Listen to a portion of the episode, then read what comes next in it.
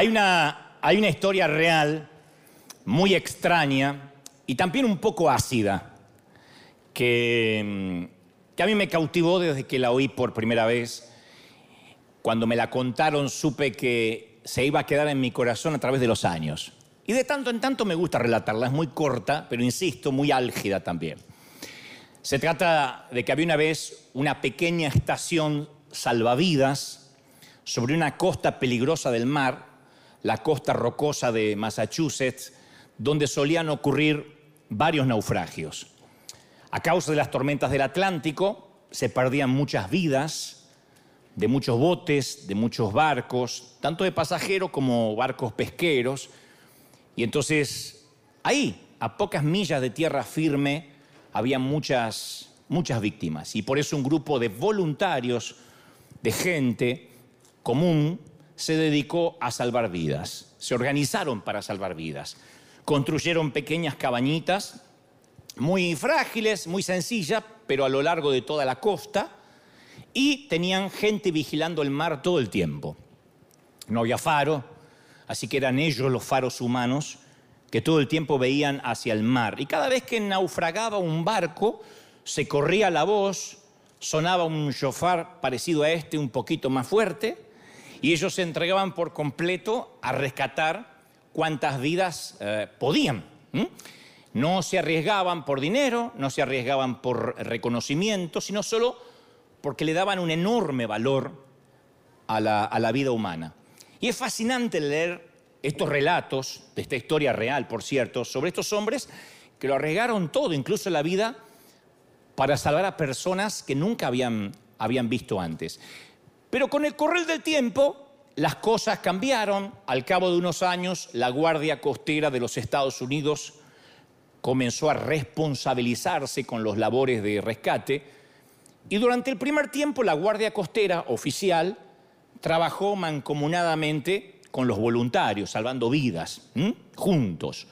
Así que, después de estar juntos un tiempo, la idea que fue prevaleciendo de a poco fue, dejemos que lo hagan los profesionales.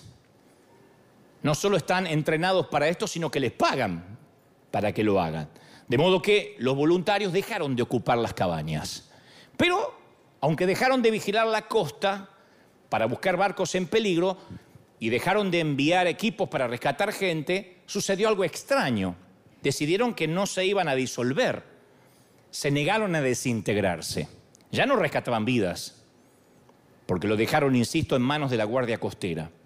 Pero a partir de ese entonces tampoco se desintegraron, se reunían de tanto en tanto, dos, tres veces a la semana para cenar, disfrutaban estar juntos, al cabo se habían conocido trabajando, jugaban a las cartas, tomaban whisky, fumaban algunos habanos, pero cada vez menos miembros estaban interesados en ir al mar en misiones salvavidas. Ya no se reunían para eso.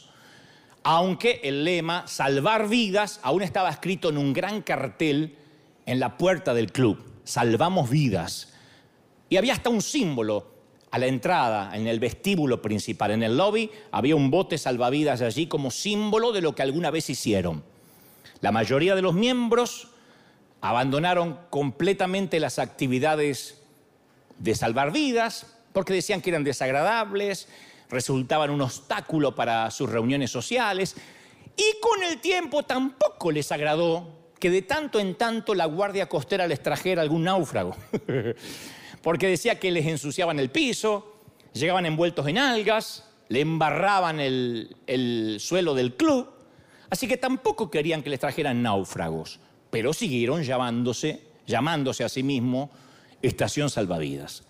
Solo que ya no se dedicaron a salvar vidas y tampoco permitieron que ingrese gente salvada de un naufragio si antes no se secaba, no se bañaba y se vestía elegantemente. Por eso dije al principio, es una historia ácida y no la voy a explicar. El que tiene oídos, que oiga, dijo el Señor.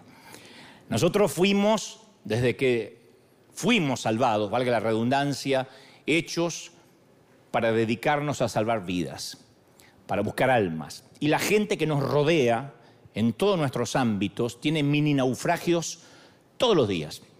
Una amiga a la cual despiden del empleo y no tiene cómo mantener a sus hijos, un hijo en la escuela que sufre bullying o tiene malas notas en el colegio, una esposa que está desalentada con su matrimonio, siente que no la aman, que no la protegen, que no la dignifican, un amigo que se endeudó más de la cuenta, alguien que se enamoró de quien no debía. La mayor parte del tiempo, los salvavidas que podemos ofrecer nosotros son palabras. Es la palabra de Dios.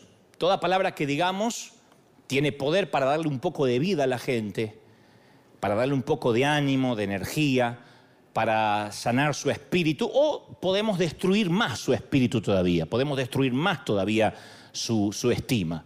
Pero todos tenemos la capacidad de ofrecer la aceptación, el amor, la esperanza, pero también podemos juzgar, condenar, herir y sin querer no dejar entrar a los náufragos porque nos ensucian nuestra higiene espiritual.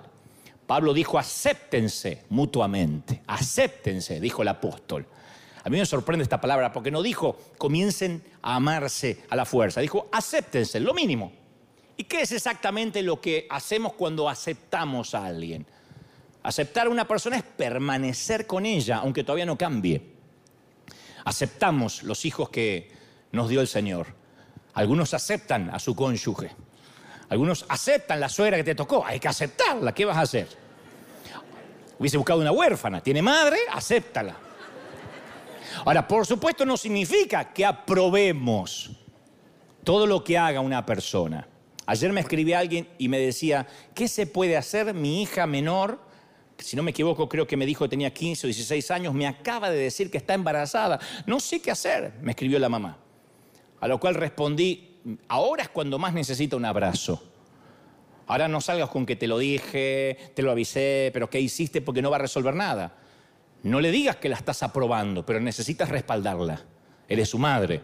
No la pruebas, pero las tienes que respaldar, la tienes que aceptar, no la puedes mandar a la calle con un hijo en el vientre. Entonces, aceptar significa que seguimos queriendo lo mejor para una persona, para su alma, haga lo que haga incondicionalmente, lo aceptamos. Y yo quiero contarte una historia que tiene que ver con esto, con el aceptar, que a mí siempre me dio muchas dudas, me llenó de preguntas, pero tiene que ver a lo mejor con la historia de los que tienen el nombre, que salvan vidas, pero ya no lo hacen. Seguro escuchaste acerca de una mujer que estuvo a punto de perder la vida en un naufragio. En esa misma historia hay un grupo de hombres que deberían estar dedicados a salvar vidas, pero ahora tienen un club social, y que también se olvidaron de aquel que continuamente está buscando los naufragios porque no deja de mirar hacia la costa, porque allí está lo que más atesora y lo que más ama, que son las almas. Aquella noche, dice las escrituras, la dama estaba en la cama con aquel hombre como había estado tantas veces. Ese hombre no era su esposo, obviamente. Seguramente habían tenido relaciones, habían intimado varias ocasiones, pero esta vez sucedió lo que tanto temía en sus peores pesadillas.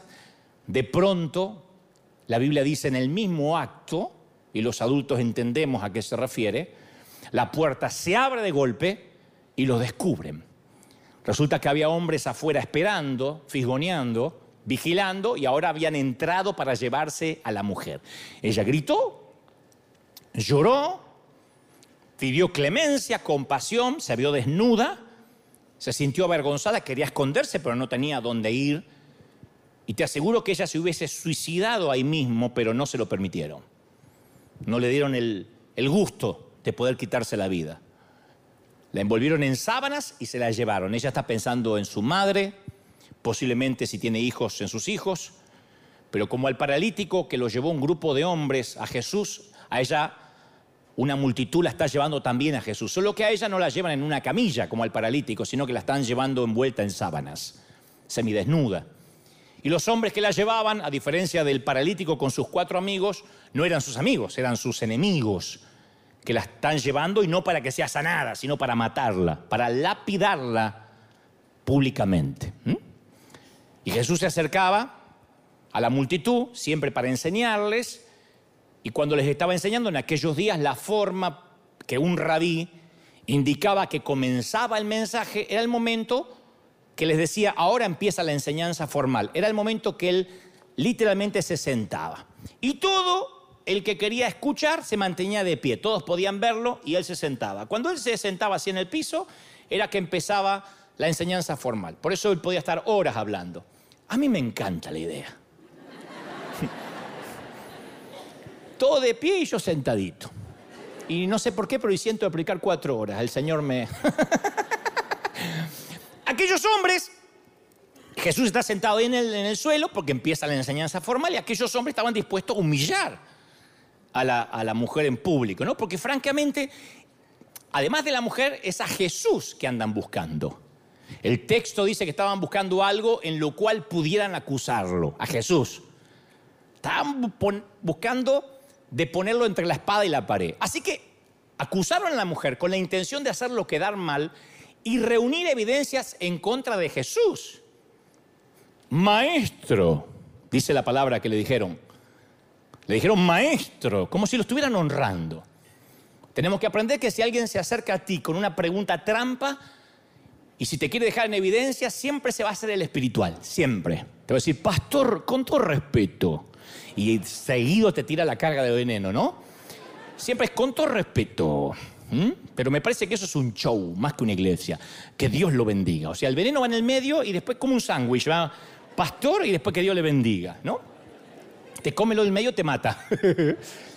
Ellos dijeron, maestro, esta mujer ha sido sorprendida en el mismo acto del adulterio, en el mismo acto. Porque la ley hablaba con toda claridad sobre lo que exigía, lo que se exigía para que alguien fuera sorprendido en el acto mismo. No podían decir, esta mujer me parece que está en adulterio porque le sorprendimos este, Ah, cuando salía de la habitación o cuando se estaban yendo. Tenía que ser en el mismo acto según la ley mosaica, la ley de Moisés.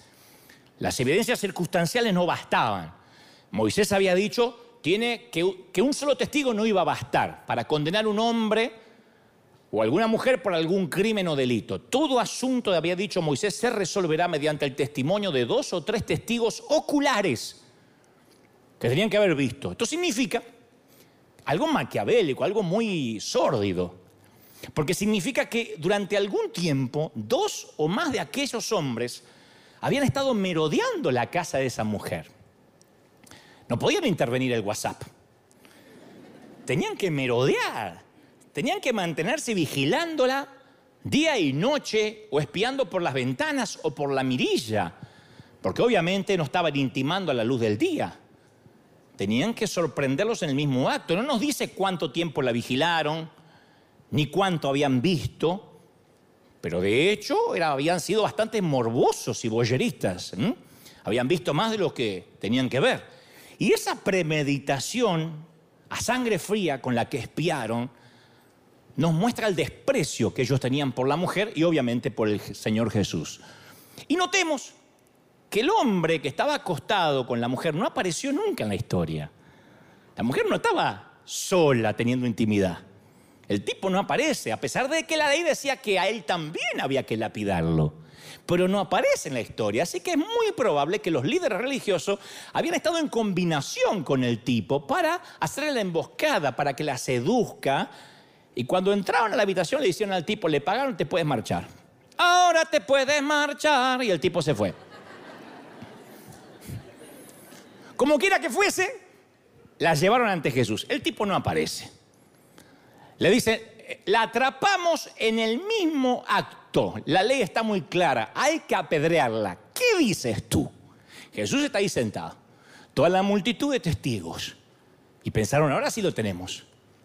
Si le tiene misericordia a la mujer, si le tiene misericordia a la dama, lo acusamos de no cumplir la ley de Moisés y ponerse en contra de la ley por consecuencia, no es un rabino. Si dice apedrenla, como dice Moisés, se mete en problemas con Roma, porque las autoridades romanas les habían prohibido a los judíos ajusticiar a otros judíos si antes no pasaban por un juicio justo. Así que, si decía apedrenla, se ponía la soga al cuello con el imperio, con César. Si dice no la apedren, también se ponía la soga al cuello con todos los religiosos.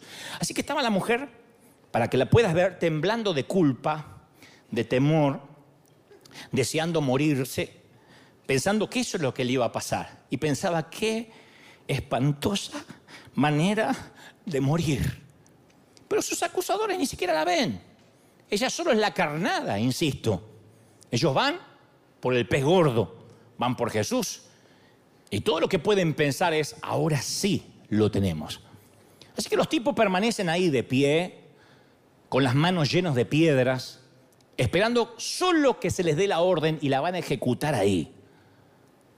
Es espantoso ver morir a alguien apedreado, porque empieza a desangrarse, porque las piedras hablen tendones, venas, intestinos. Mueren un grito vivo hasta que ya no se mueve más. Y ellos están dispuestos a lapidarla así, a una mujer que no conocen. Pero antes de seguir adelante, antes de que lo juzguemos con demasiada rapidez y decimos, qué animal esta gente, voy a intentar ser un ratito el abogado del diablo. ¿Cómo querés que me quieran los demás pastores con las cosas que digo? Pero bueno. Vamos a tratar de entender a la gente, porque siempre nos enfocamos en la mujer pobrecita y que capaz que estaba engañando a alguien o estaba en adulterio porque no sentía amor, qué sé yo, o a Jesús. Pero a mí me gustaría que focalicemos las cámaras en la gente, gente común, no los religiosos, la gente, olvídese de los fariseos, pensemos en la gente común, no los doctores de la ley. Todos los que agarraron una piedra, que no habían nunca asesinado a alguien y con todo gusto están dispuestos a asesinar a esta mujer. ¿Por qué estaban listos para apedrearla? Siempre me pregunté eso. Pero para eso yo te quiero preguntar una pregunta que también me hago a mí mismo. ¿Tuviste alguna vez una piedra en la mano?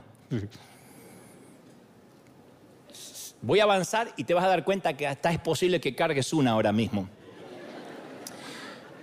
Históricamente, los cristianos hemos dividido a los pecados en dos categorías. En realidad no hay escalas de pecado para Dios. Siempre digo que en la misma lista del homicida, Dios colocó al chismoso. Pero sin embargo nosotros lo dividimos en dos categorías subliminales. Los pecados de la carne y los pecados del espíritu. Los vamos dividiendo siempre. Dios no los dividió, el Señor nunca los dividió, nosotros sí. Los de la carne generalmente tienen que ver con apetitos descontrolados, con el placer, ¿no? Lujuria, codicia, gula, borrachera, envidia. Este, bueno, no sé si la envidia tiene que ver más con el espíritu, pero con la carne se me ocurre pereza. Y los pecados que más nos escandalizan a nosotros son esos. Uy, aquel parece que tuvo sexo con una fulana. Aquel me parece que tiene pinta de gay. Esta tiene que ser lesbiana, por la cara tiene que ser lesbiana. Me miraba raro en el baño. A nosotros esas cosas nos producen escosor.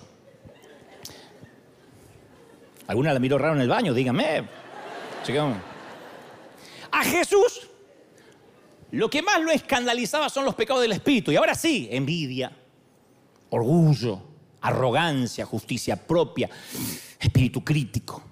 Eso, era lo que a Jesús más lo sacaba de quicio. Los pecados, lo que conocemos como pecados del espíritu, pecados del alma quizá.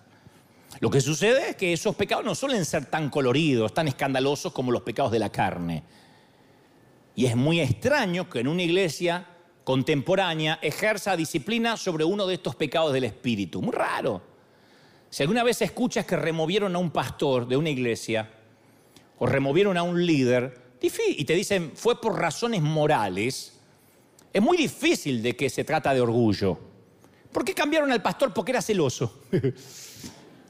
¿Por qué lo cambiaron? ¿Por qué la denominación lo quitó? No, no, porque vivía hablando mal de otros pastores y eso es pecado. No, cuando dicen razones morales, está hablando de razones morales a las que nosotros decimos son pecados de la carne. Este metió la pata con alguien. Las iglesias contemporáneas no se suelen, no nos solemos escandalizar con la arrogancia, la murmuración, la justicia propia, pero Jesús sí. A Jesús esto, insisto, lo sacaba de eje. El Nuevo Testamento cuenta un asombroso número de relatos en que participa esta tríada de un pecador de la carne, un pecador del espíritu y Jesús. Hay un montón de historias. Tenemos la historia del fariseo y la pecadora que ungió los pies de Jesús. Ahí está el fariseo, la pecadora y Jesús. La de los fariseos y el recaudador de impuestos y Jesús. La del hijo pródigo, su hermano mayor y claro, el papá. Entonces, y por supuesto, esta, la de los líderes religiosos y la mujer atrapada en adulterio. En todos los relatos, los culpables de los pecados de la carne sabían que estaban metidos en un lío. Cuando uno comete un pecado de la carne, lo sabe. Puede arrepentirse o no, pero sabe que metió el pecado. No necesita discernimiento para saber que metió la pata. Pero esa gente que cometía pecados de la carne veían a Jesús como alguien al cual podían correr para refugiarse, para arrepentirse. Entonces en todos los relatos los culpables del orgullo y la arrogancia no corrían a Jesús porque eran ciegos, pensaban que era posible amar a Dios y despreciar a la gente. Pensaban que era posible, insisto, amar a Dios y odiar o aborrecer a la gente. En realidad se creían modelos de madurez espiritual. ¿Por qué evitaban los pecados de la carne? Bueno, yo soy fiel, mm, no ando mirando mujeres que no son la mía, pensaban, eh, yo no miro pornografía, así que no tengo esos pecados groseros. Ahora, no tenían ni idea que su pecado anulaba la capacidad para amar, lo cual hace que los pecados del espíritu sean más peligrosos y destructores inclusive que los pecados de la carne. Y los pecados de la carne son malos porque tienen que ver con el placer carnal, el placer de la carne. Pero los peores placeres también son espirituales. El placer de hallar la falta en el otro, el placer de ver inferiores a los demás, el placer de tener poder y maltratar, el placer del odio. Por eso es que el que se cree a lo mejor guardador de una sana doctrina podría estar muchísimo más cerca del infierno que una prostituta. Ahora es cuando nadie dice amén, quedan todos mirando, yo sé. y yo me pregunto, volviendo a la gente que tiene piedras en la mano, pero ahora me voy a detener un poco en los maestros de la ley. Me pregunto si aquellos maestros de la ley comenzaron cuando jóvenes con una vida de servicio y tenían un corazón amable. Yo creo que toda esa gente se alistó para servir porque amaban a Dios. Yo estoy convencido que comenzaron a servir de jóvenes porque les impulsaba a servir el amor por la gente. Pero como esta estación salvavidas que les conté al principio, algo les empezó a cambiar en el corazón. No sé, tal vez cuando aprendieron mucho las escrituras, ahí se llenaron de orgullo, porque a veces el saber mucho y no aplicarlo nos puede llenar el corazón de pedantería. O quizás todos los esfuerzos por guardar la doctrina le llenaron de desdén hacia los demás. Pensaron que los demás que no guardaban la doctrina eran gente de menor categoría, que a veces lo pensamos, menos santos que ellos. O tal vez tenían dones y todos sus dones los llenaron de intolerancia hacia los más débiles. Yo tengo un don, vos no lo tenés, entonces te desprecio. Todo su poder espiritual lo llenaron de menosprecio hacia los demás. Y a lo mejor se volvieron esclavos de un corazón insensible, apático, como se puede volver un adicto a la cocaína, esclavo, ¿no? Y lo irónico de los pecados del espíritu es que sus portadores no tienen idea que son portadores de ese virus. no tienen idea. Como en teoría guardan la doctrina, como en teoría no cometen pecados de la carne, son pecadores asintomáticos.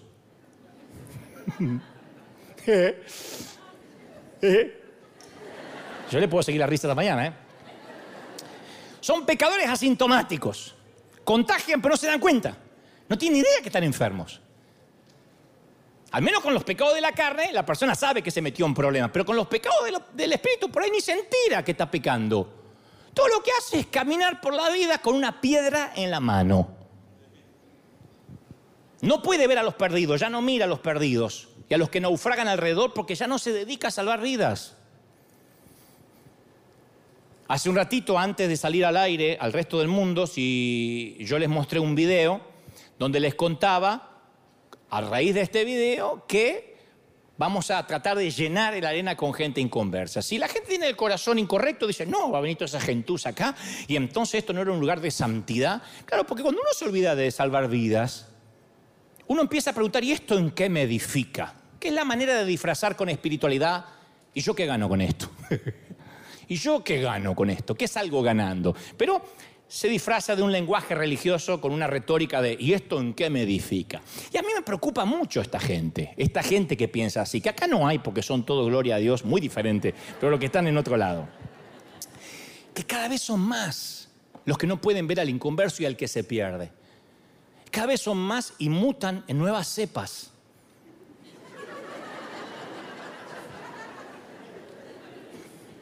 Yo he vivido toda mi vida en la iglesia y Dios sabe que yo amo a la iglesia de Cristo. El día que yo, Dios no lo permita, dejara de amar a la iglesia, yo no hablaría nunca más en público. Sin embargo, a veces me pregunto, ¿por qué las iglesias producimos tantos apedreadores? ¿Por qué? Yo pienso que la iglesia de la que formé parte por muchos años, cuando yo era chico y adolescente, había muchas personas apáticas, frías. Yo no me recuerdo a ver gente que danzaba ni reía. Tenían muy poca capacidad para el gozo. Muy poca capacidad. No íbamos a gozar más allá del sol. De este lado del sol estábamos todos amargados. Pero había una cosa que sí disfrutaban, que era juzgar la inmoralidad espiritual de los demás. Eso se lo disfrutaban. Los disfrutábamos, porque yo era parte también. Los hijos de alguien hacían algo insensato, recogíamos una piedra. El matrimonio de alguien no funcionaba, recogíamos una piedra. La teníamos ahí, por las dudas.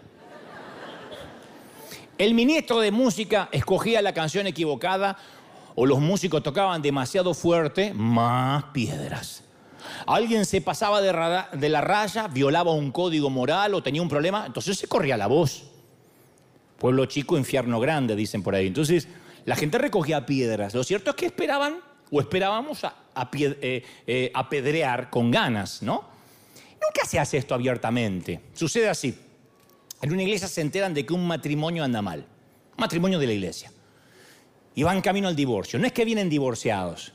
Están en la iglesia, se casaron por iglesias, pero se llevan como perro y gato y se están por divorciar.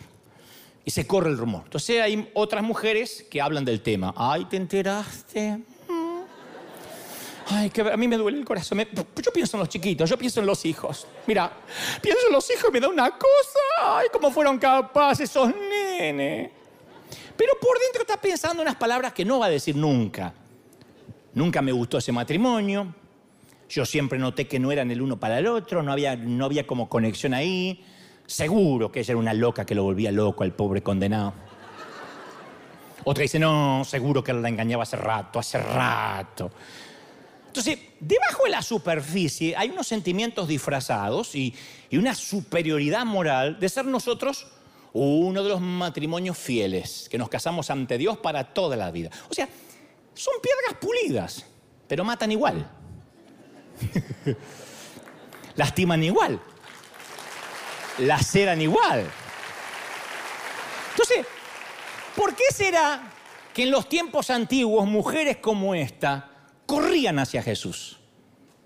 Mientras que hoy suelen huir de nosotros sus seguidores. ¿Cómo sería una iglesia? No hay un solo día de verdad que no lo piense. ¿Cómo sería una iglesia si no hubiera nadie, nadie dispuesto a recoger una piedra nunca? Nos guste o no nos guste lo que veamos. Sigo intentando ser el abogado del diablo para tratar de entender por qué toda esta gente tiene una piedra en la mano. Porque rápido tenía una piedra, estaban dispuestos a que le den la orden con Jesús ahí.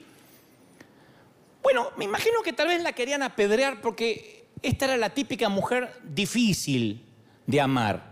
Esas mujeres que a veces suelen ser una amenaza para otras. No sé, imagino, eh, demasiado sensual, atractiva más de lo debido. La típica roba maridos. También es bobo el que se deja robar, por cierto, ¿no? Ahora, yo te voy a confesar algo. Desde que yo era pequeño, siempre hubo tres palabras que yo detestaba más que cualquier otra. Las cosas que venían con un letrero que decía fácil de armar. ¡Ah! No sé si es por mi incapacidad motora, yo tengo una incapacidad motriz fina muy compleja, me cuesta mucho destapar algo, lo que es chiquitito me cuesta, a pesar de que dibujo, pero me cuesta. Pero cuando algo decía fácil para armar, yo podía hasta tres meses. Los rompecabezas nunca me funcionaron.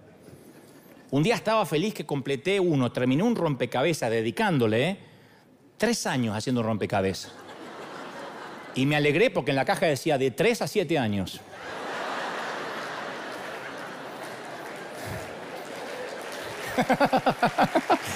Así que lo hice rápido.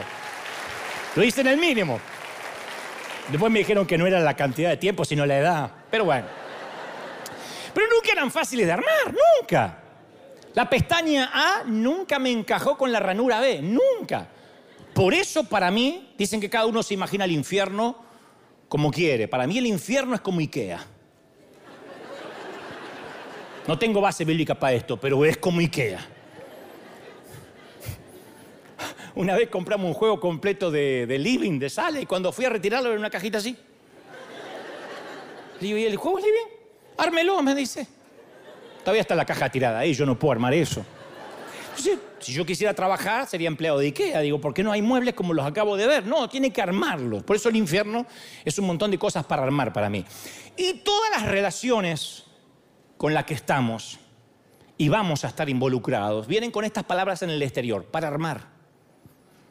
A todos nos gustaría que la gente sea fácil, que las relaciones crezcan, florezcan sin atención de nuestra parte. Pero no es así, todas las relaciones son zonas de construcción. No es como los cuentos de Disney que se casan el príncipe con la princesa y a partir de ahí son felices. A partir de ahí tienen que armar la felicidad. Si formas parte de una familia, una amistad, una organización o una iglesia, gestionamos lo que se conoce la economía emocional. Que yo hable mucho de esto. Las emociones son más contagiosas que la gripe. Hay gente que te contagia la alegría y hay gente que te drena la alegría. Esto es cierto hasta entre las personas y los animales. De allí que muchos eligen los distintos tipos de mascotas, por lo que esas mascotas brindan emocionalmente al ser humano. Hay animales domésticos que brindan más eh, emoción positiva que otros. En eso consiste la diferencia entre los perros y los gatos, que yo te lo conté una vez. Un perro si pudiera hablar diría, mi amo me quiere, me alimenta, me da un techo, me cuida. Mi amo tiene que ser un Dios. Y te mueve la cola y te hace fiesta cuando llegas. El gato dice, mi amo me quiere, me alimenta, me da un techo, me cuida. Yo debo ser un Dios. Y en la vida tenemos gente que piensa como el perro y gente que piensa como el gato. Pueden mirar así acostado, ver que te tocó?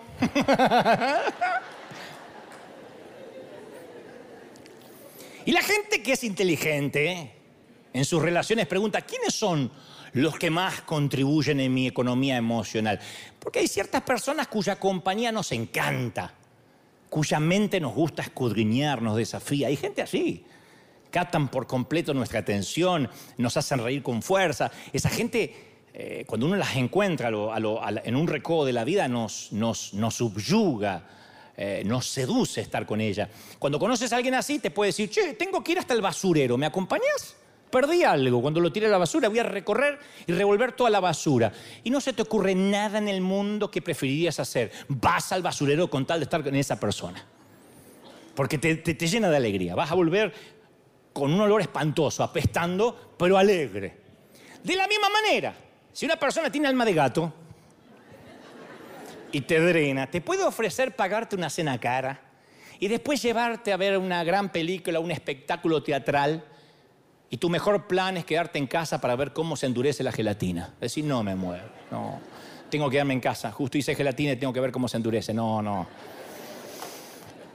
Entonces, y ser capaz de discernir esa economía emocional, eso es un don. Y nadie dominó ese don como Jesús. Jesús le bastaba caminar entre sus amigos, entre sus discípulos y tenían la habilidad para hacer preguntas que sacaran los problemas a la superficie.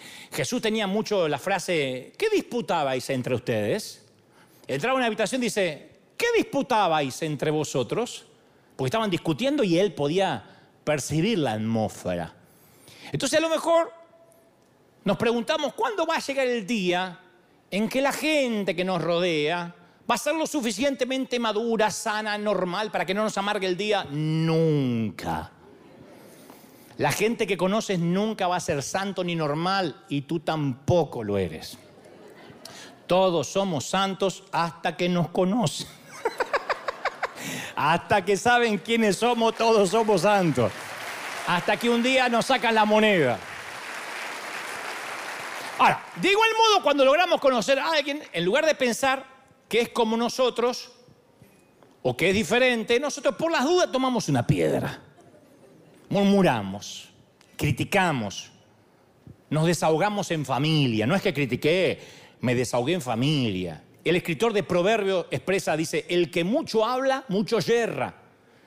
Y el que es sabio refrena su lengua. O sea que hay una correlación directa entre el número de palabras que decimos y el número de pecados que cometemos por día. O sea que una de las formas más sencillas de disminuir nuestros pecados es dejar de hablar. Como dijo la apóstola Shakira, ciega, sorda y muda. Se dice que hablamos un promedio de 10.000 palabras diarias, las mujeres un poquito más. ¿Cuántos pecados estarán envueltos en 10.000 palabras diarias? Y mentir no es solo una de las maneras del pecado verbal. ¿eh? Agreguemos la murmuración, la difamación, la ira, el alarde, los halagos, los halagos desmedidos, las promesas sin cumplir. La pila se va haciendo cada vez más alta. Así que vamos a calcular el cociente del pecado en mil diarios. 10.000 palabras, mil son pecados. Esto nos daría una proporción de 10 palabras por pecado. Sí. Si habláramos la mitad de lo que hablamos, descendería el factor de pecado. Si habláramos nueve palabras o menos por día, nueve palabras o menos, seríamos santos. Había un monje que hizo un pacto de silencio, solo podía decir dos palabras cada diez años. Dos palabras, tenías que pensar diez años las dos palabras. Así que llegó al claustro, a los 10 años lo manda a llamar el superior y le dice, hoy es el turno de sus dos palabras. Y él dice, cama dura. Se va otros 10 años. A los 10 años dice, el turno de sus dos palabras, dice, comida fría. Pasan otros 10 años, lleva 30. Y sus dos palabras dice, me voy. Y el tipo dice, yo sé que se fue, yo sé que se va, porque desde que llegó no hizo otra cosa que quejarse. Ahora, imagínate dos palabras, ¿cuál sería? Pero la meta de la vida no conste, no consta en, vamos a evitar el pecado y vamos a ser todos mudos. La vida es más compleja que eso, hablamos, y algunos hablamos más que otros, ¿no? Pero tenemos la tendencia a idealizar la iglesia del siglo I y decir, ay, en el libro de los hechos la gente era libre de conflictos, todos se amaban. No, la iglesia de los primeros tiempos existían conflictos. Claro que existía. Era un lugar donde la gente estaba comprometida con la obra, pero también estaba comprometida a resolver los conflictos. Pablo le escribió una vez a la comunidad de Filipos, esto está maravilloso, había dos mujeres que eran prominentes en Filipos dos mujeres muy especiales, Evodia y Sintique. Si alguna mamá estaba buscando nombre para sus hijas, te las regalo. Evodia, Sintique, quédate quieta. Está bueno. Y Evodia y Sintique estaban metidas en un conflicto. ¿Quién sabe por qué empezó y cómo se agrandó? ¿No? No sabemos cuál es el problema, la Biblia no lo dice. Tal vez se trataba de decidir cuál tenía el nombre más raro y por eso estaban discutiendo. Y Pablo no les da un consejo, no dice, Evodia, habla con otras personas acerca de lo injusta que ha sido Sintique contigo, publica un video en YouTube, denuncia a la Evodia, la falsa profeta Evodia, que se haga viral, que aprenda. Sintique comenta con detalle los defectos de carácter, las neurosis de Evodia, para que la, mujer esta, mujer esta sea más inteligente. Tampoco dice Sintique, Sintique cuéntale a tres o cuatro amigas, tres o cuatro, comparte esto, porque hace bien compartir lo mal que estuve Bodia contigo. No es que murmure, pero compártelo para que tú puedas reforzar tus sentimientos de mártir y te sientas bien. No, en lugar de hacer eso, Pablo les dice ardientemente, les ruego que resuelvan este conflicto de manera directa, que sean de un mismo sentir. No le dice que sean iguales, que sientan lo mismo. No le dicen que sean uniformes, que se unan, que lleguen a la unanimidad. Les ruego. Es asombroso que después las elogia a las mujeres. Dicen, ustedes han luchado, Evodia y Sintique, a mi lado, en la obra del Evangelio. Es uno de los mejores elogios que Pablo podía dar, porque Pablo no era de regalar elogios. ¿eh? Y les dice, sus nombres están escritos en el libro de la vida. Evodia y Sintique, cuando lleguen, búsquenlo, ahí están. O sea, le está diciendo que tengan un conflicto con la gente, no las rebaja para mí. La prueba de la espiritualidad no es la ausencia de conflicto. Yo me llevo mal con la gente y por eso no soy espiritual. No, eso no va a desaparecer hasta que muramos. La prueba es la manera en que manejamos los conflictos. La prueba de la espiritualidad es si agarramos piedras o no agarramos piedras. Los conflictos van a estar siempre porque somos gente y la gente somos complejas. Somos un organismo vivo. ¿Cómo no va a haber problema en una iglesia? Lo que es optativo son los resentimientos y el rencor. Eso es optativo, es opcional. Los problemas surgen cuando hablamos con otra persona del conflicto en lugar de ir directamente a la persona involucrada. Así que en lugar de ir a Sintique, Evodia, imagínate que va otra persona. Ay, ¿sabes lo que me hizo la Cinti? Ah, la Cinti, la Cinti, esa chusma, se, chusma, se pisa la lengua. Sinti que se entera. Ay, ¿sabes lo que dijo Evodia de mí? ¿Qué dijo la Evo? ¿Qué dijo? ¿Qué dijo? Mira, no digas que yo te lo conté. Muere acá. Que esa es la clásica de las mujeres. Muere acá. Pero las mujeres tienen poder de resurrección. ¿O no? Bueno, no todas. Fueron las primeras en ir a la tumba. Y le dijo el ángel, ¿por qué buscan al que está muerto? Y ellas resucitan todo. Aún lo que prometieron que moría ahí. Y en lugar de haber dos personas tratando de resolver un acuerdo sincero, ahora tenemos dos grupos involucrados. Las que siguen a Evodia y las que siguen a Sintique. Entonces uno de los grandes mitos es, pero yo necesito desahogarme. Eso me ayuda a estar menos enojado. Yo sé que hablar de lo que nos hacen nos hace sentir mejor. Para eso están los amigos, los pastores, los terapeutas, y los chusmas. Pero no se reduce la emoción hablándola, sino que se vuelve a agitar, a revivir. Piensa que cuando uno dice, no sabe lo que me hizo, pero ya, bueno, ya me olvidé, fue hace tres años, yo ya lo perdoné. ¿Y cómo fue? Mira, llego y lo encuentro al desgraciado con esa loca. Vuelve otra vez. La excitación emocional. Y te sientes tan enojado como cuando te enfureció, cuando lo descubriste. Más lo cuentas, más fuerza le das a lo que pasó. Más fuerzas. Esto no significa que nunca hay que hablar de nuestro enojo, pero si vamos a involucrar a una tercera persona, que sea porque nos va a ayudar a reconciliar, no a agrandar el fuego. Hay gente que colabora con el arca y otros que ayudan con el diluvio. Por eso nuestro liderazgo sabe aquí que en la iglesia, en River, las quejas siempre suben, nunca bajan. Acá las quejas no sirven que bajen. Que un líder se queje con un miembro de la iglesia no sirve, no resuelve nada, agranda el chisme. Quien está abajo no va a resolver tus problemas, tienes que hacer que las quejas suban. Como dijo alguna vez el personaje de Tom Hanks en la película Rescatando al Soldado Ryan. El soldado le dice, coronel, usted nunca se cansa de esta misión. Y él dice, señor, esto es una cadena de mando y va hacia arriba, no hacia abajo. Usted soldado se queja conmigo y yo me quejo con mi superior y así sucesivamente. Yo no me quejaría a usted ni delante de usted. Tampoco discutiría con usted algo que está por encima de su paga. Uh-huh. El colmo de la ironía es que existen muy pocas organizaciones y familias en el mundo donde haya habido más peleas y más divisiones que en la iglesia de Cristo. Hay más de 30.000 denominaciones y todas son producto de una división, de una hostilidad, el alejamiento de personas que afirmaban seguir a Jesús. Pero vamos, a nuestra historia, para no robarle más tiempo, vamos a nuestra historia. Ahí estaban los apedreadores, la mujer, más o menos ya entendimos por qué tienen piedras en la mano, porque son parecidos a nosotros. La mujer esperando la muerte, sus jueces con piedras en las manos, Jesús ahí. Los apedreadores insisten, ¿qué dices? Entonces Jesús hace algo curioso. Se inclina y comienza a escribir en la arena famoso momento donde Jesús escribe en la arena. Es irónico que es la única vez en los evangelios que muestran a Jesús escribiendo, no lo hizo en papel, no lo hizo en papiro, no dejó ningún escrito propio. Si alguna vez escribió, lo hizo donde las palabras se las lleva el viento de manera literal. Escribir en la arena es lo más efímero que existe. Y este acto de ponerse a escribir molesta a los apedreadores, porque le están hablando y el tipo está escribiendo. Es una conducta extraña de Jesús. Los apedreadores pierden la paciencia y le dicen, tú eres el rabí. Lo presionan. Tú eres el rabí, dinos qué hacer. ¿Qué dices? Y Jesús dice, apedréenla.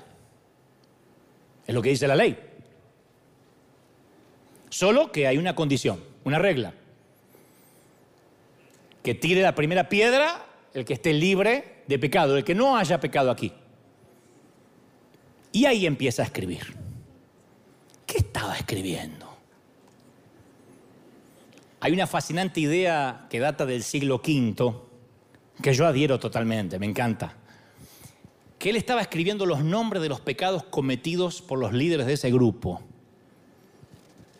Empezó a escribir, por ejemplo, alguien aquí, que aún no diré quién es, se quedó mirando por la ventana mientras tenían sexo más tiempo del necesario para reunir evidencias. Y uno por uno empieza a escribir los pecados de todos. Aquí mismo, un guardador, sin nombres todavía, un guardador de la sana doctrina, con piedra en la mano, vive bajando la mirada con cada trasero femenino que pasa. Se los conoce a todos y los podría hasta dibujar.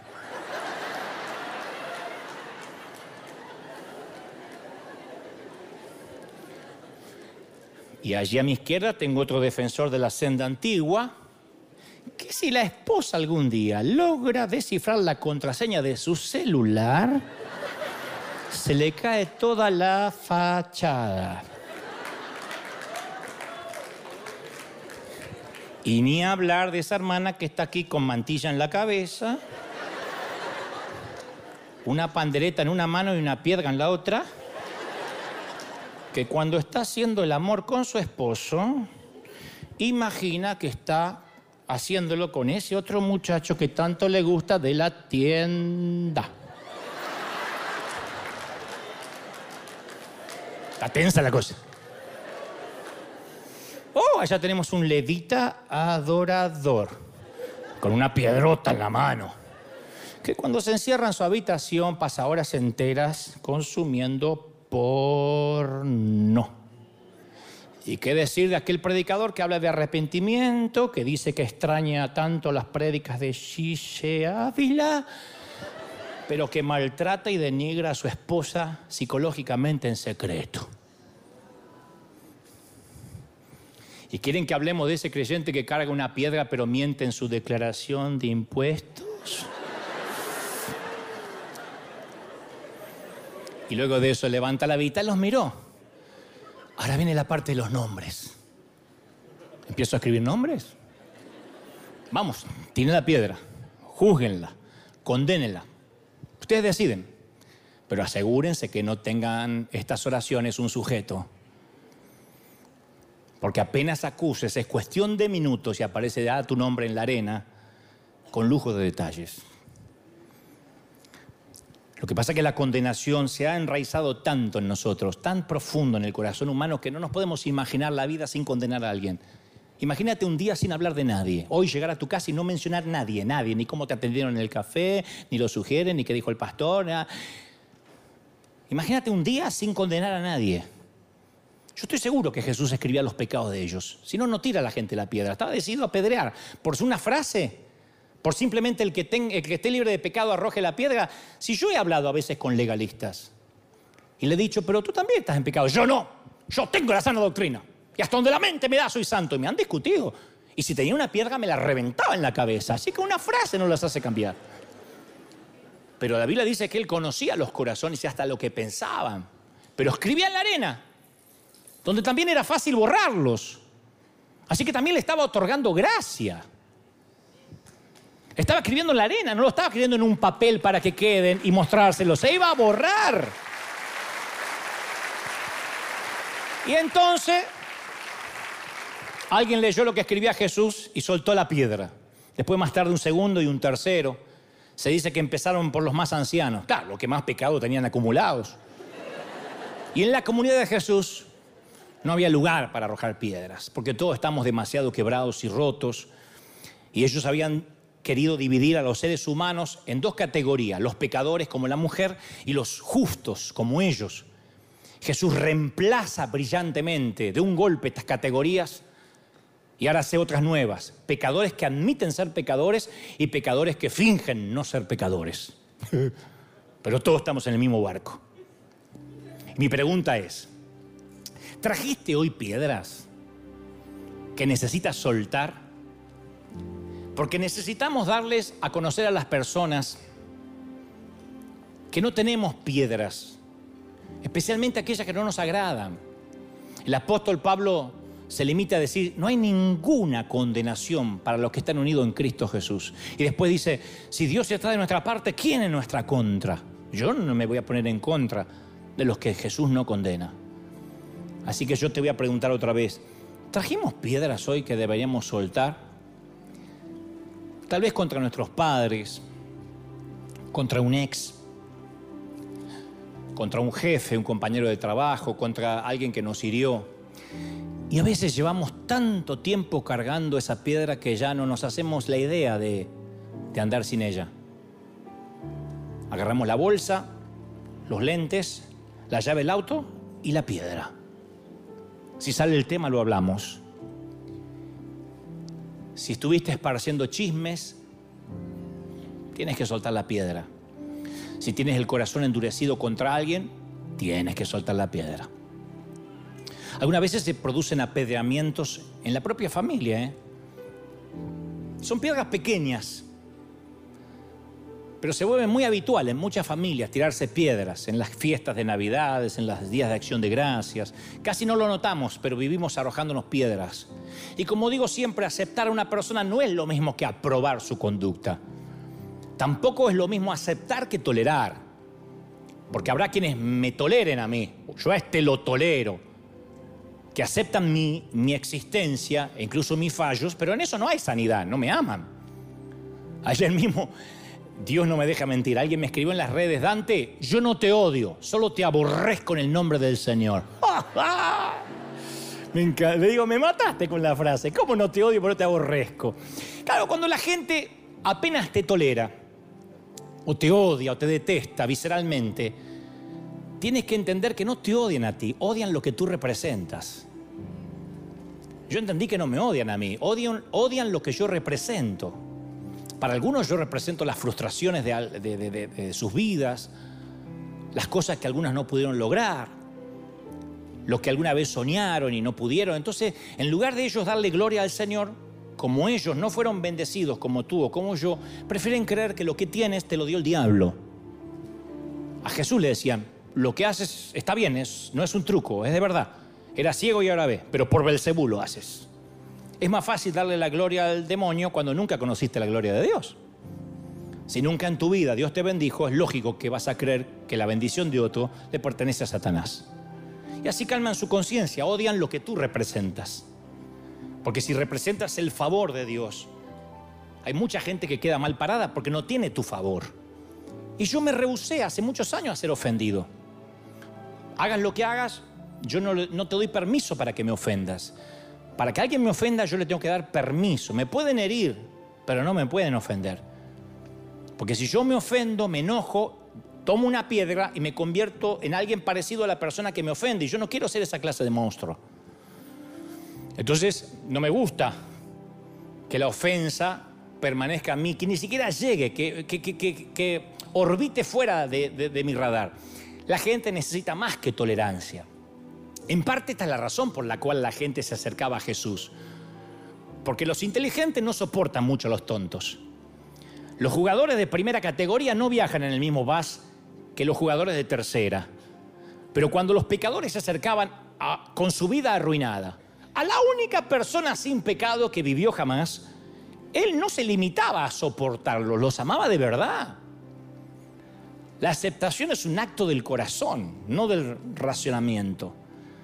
Aceptar a alguien es escuchar sus historias tristes, sórdidas, sus tenebrosos secretos. La madre que viene a la iglesia y se resiente a veces con sus niños pequeños porque se siente desbordada, porque no tiene un minuto para ir al baño y a veces dice, ay, cómo quisiera no haberlos tenido, ser soltera y después se siente llena de culpa por eso y un monstruo. Esa mujer necesita un abrazo y decirle que, y decirle que todas tuvieron ese sentimiento alguna vez. El hombre que siente ganas de tener una aventura con una compañera de trabajo que podía ser su hija. ¿A quién se lo va a contar? ¿En la iglesia? Lo liquida. No estoy diciendo que la tuvo, que está tentado. El pastor que está lleno de dudas secretas acerca de lo que él mismo predica. El jovencito de 15 años que está inundado de sentimientos de atracción hacia otros hombres pero esos sentimientos no desaparecen, ora, llora, se lo dice al padre, lo mata. A la madre menos, en la iglesia menos. Y lo vive solo, porque ¿quién lo va a aceptar? ¿Quién va a aceptar su lucha? La aceptación es un acto del corazón. Hay un montón de gente que no le cuenta a nadie sus secretos porque están seguros que apenas lo cuenten va a comenzar el apedreamiento público. ¿Y sabes por qué lo saben? Porque ellos también tiraron piedras. Porque uno tira piedras también. Si son afortunados van a encontrar a alguien que los escuche y no les dé vuelta la cara con asco, con repugnancia. Así que esa gente es la gente rota que necesita que los escuchen con algo más de te soporto, hasta que cambies. Y cambia, ¿eh? porque ya son dos domingos que venís y no cambiaste. No. Esa gente necesita a alguien que vea sus tinieblas, sus historias más tristes, y aún así lo siga amando acercarse a alguien que no tenga piedras en los bolsillos para arrojarle. Aquella mujer había hallado a un hombre así. Que así que al final de la historia está la mujer, Jesús, y un montón de piedras apiladas sobre la arena. Se fueron todos. Jesús se pudo constituir en el apedreador. Él sí tenía derecho. Él podía apedrear a la mujer. Pero Jesús borra en la arena los pecados de los muchachos. Y le pregunta a la mujer, hey, dime, ¿Dónde están tus apedreadores? ¿No te condenó ninguno? Lo que está diciendo es, tú y estos hombres son, no son tan diferentes. A ti te sorprendieron nada más. Ellos aún lo ocultan. A pesar de toda la superioridad espiritual que muestran, todos estamos, todos están a bordo del mismo barco, todos. Así que dime, pequeña, dime, niña, ¿dónde están los que te condenaban? ¿Te tiraron alguna piedra? Ninguno, Señor. Muy bien. Entonces yo tampoco. Va, se acabó la condenación, ve a vestirte. Entonces le dice las palabras que le llegan al corazón y le devuelven la vida. La llenan también de dolor porque le revelan que él conoce su pasado. También la llenan de esperanza porque le dicen que hay alguien que cree en ella. Le dice, vete y no vuelvas a pecar. Y esas palabras van a quedar en su corazón hasta que sea una ancianita arrugada, canosa, rodeada por un esposo que quizás nunca le va a contar este incidente. Unos hijos y unos nietos que juegan alrededor con un par de perros. Vete y no peques más. Porque no solo la perdonó, sino que le dio una responsabilidad. La misma gracia que la liberaba de los pecados del pasado, la llevaban a caminar un futuro libre de, de pecado en el futuro. La misma gracia hace lo que la condenación y las piedras no pueden hacer transformar una vida. Imagínate lo que sucedería en nuestro pequeño mundo si adoptáramos este estilo de Jesús. Y si River dejáramos de atacar por completo a los que me miran de otras partes del mundo y aceptáramos a la gente, imagínate que nos lleguen a conocer como la iglesia que nunca arroje una piedra. Anda River. No, que voy a ir así vestido. Anda, que ahí nadie critica. Anda, que ahí todos te aman. No, pero me... anda. Sería maravilloso. Tenemos que lograrlo. Uy, y voy a terminar con esto. Te voy a confesar algunas cosas que he descubierto en este peregrinar cristiano y que también es parte de un viejo poema, pero se los voy a regalar para finalizar. A lo largo de la vida es muy duro, ¿eh? pero al cabo la verdad es la verdad y nos hará libres. A lo largo de la vida he visto a infieles enamorarse de verdad. Pero también he visto a muchas personas que se jactan de ser fieles, pero hacen el amor con náuseas, odiando a su cónyuge, deseando enviudar en secreto.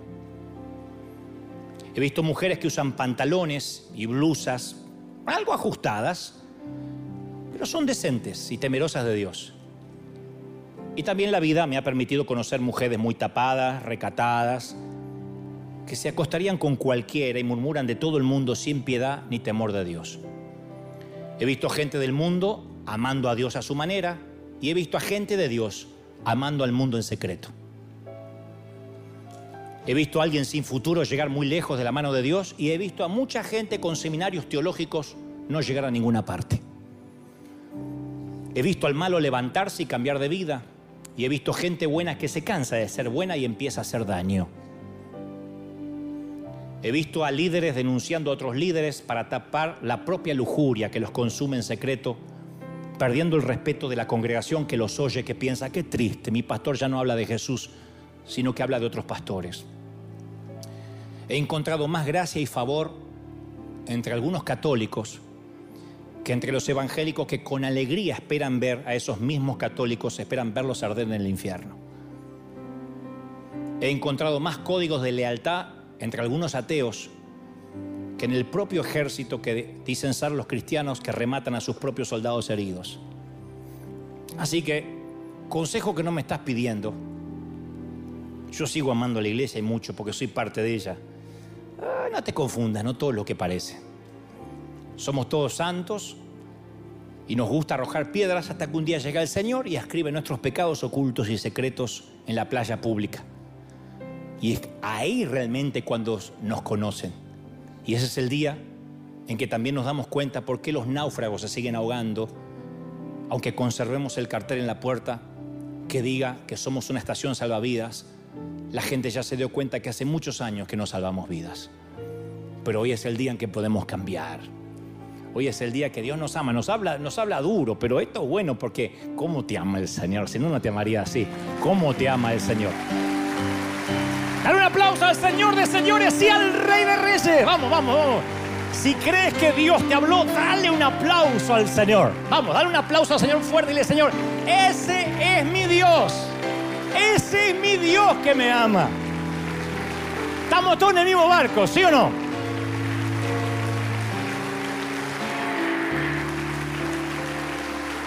Estamos todos en el mismo barco. Y si hay alguien que me dice, ¿y qué de ese episodio en la Biblia que, dice que tenemos que juzgar y sopesar los corazones? Sí, pero no hablar. Por las dudas, como nos enseñó nuestro Juan Carlos Ortiz. Mira, querido, si hay que honrar o deshonrar, equivocate por honrar a quien no se lo merece, que con eso no te equivocas. No llegas al cielo y el Señor te va a decir, honraste a alguien que no se merecía. ¡Ah! Nadie llegará al cielo y descubrirá que tuvo exceso de amor. Nadie va a ser más bueno que Jesús. Así que si vamos a equivocarnos, es preferible honrar a quien no se lo merece antes que deshonrar a aquel al que Jesús no condenó. Ni yo te condeno. Vete y no peques más. Y esa es la palabra que el Señor te dice hoy, vamos, vamos, ni yo te condeno. Culpa borrada. ¿Cómo te ama el Señor? te ama el Señor, ¿lo crees?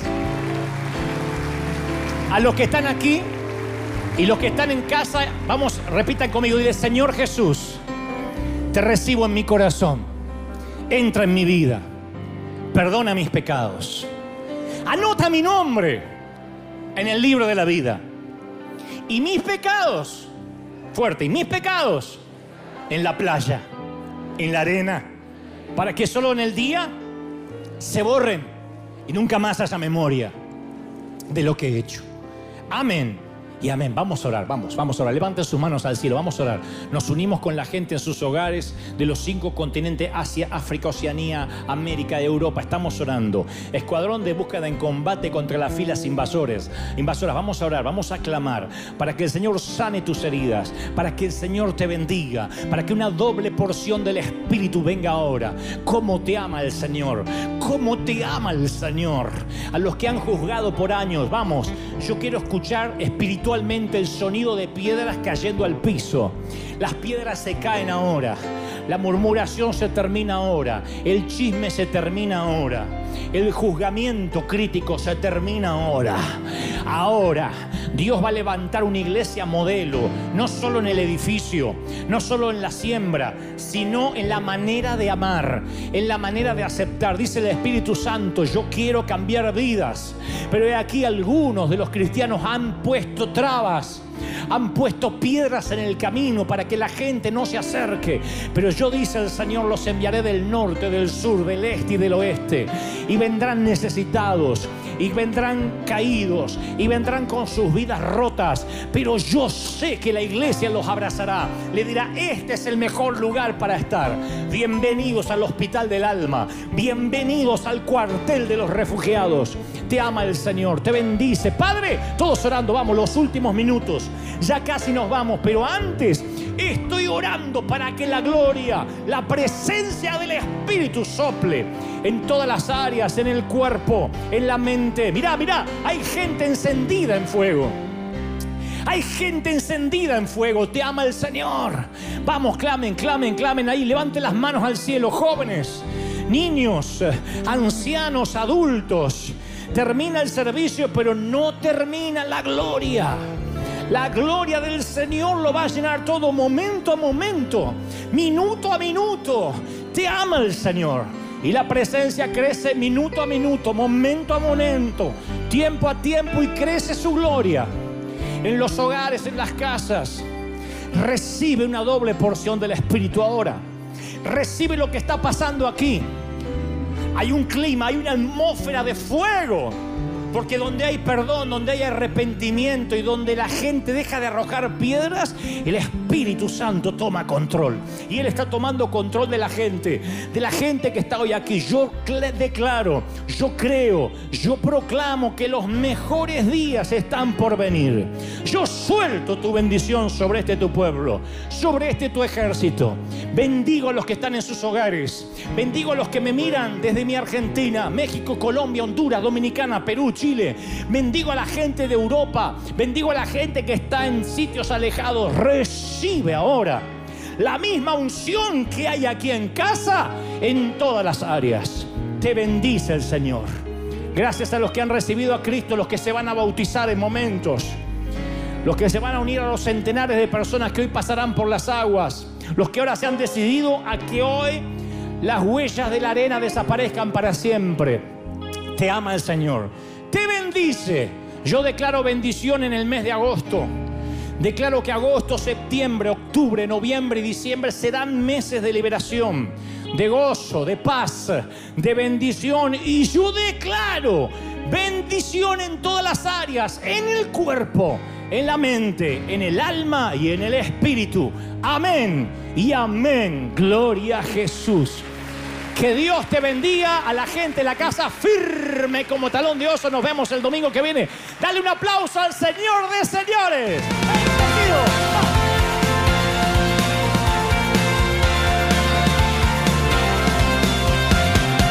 Apareciste una noche de soledad, abandonado y perdido te reconocí. Tu voz diciéndome no temas, yo estoy aquí Padre me envió por ti y me curaste las heridas, me sanaste mi Jesús.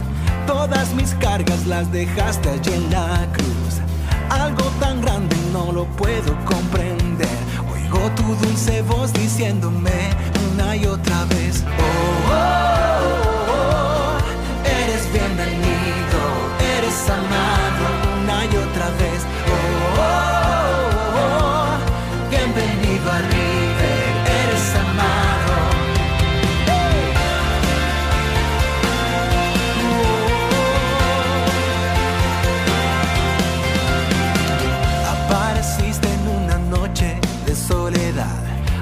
abandonado y perdido te reconocí. Tu voz diciéndome no temas, yo estoy aquí. El Padre me envió por ti. Me curaste las heridas, me sanaste mi Jesús. Todas mis cargas las dejaste allí en la cruz. Algo tan grande no lo puedo comprender. Oigo tu dulce voz diciéndome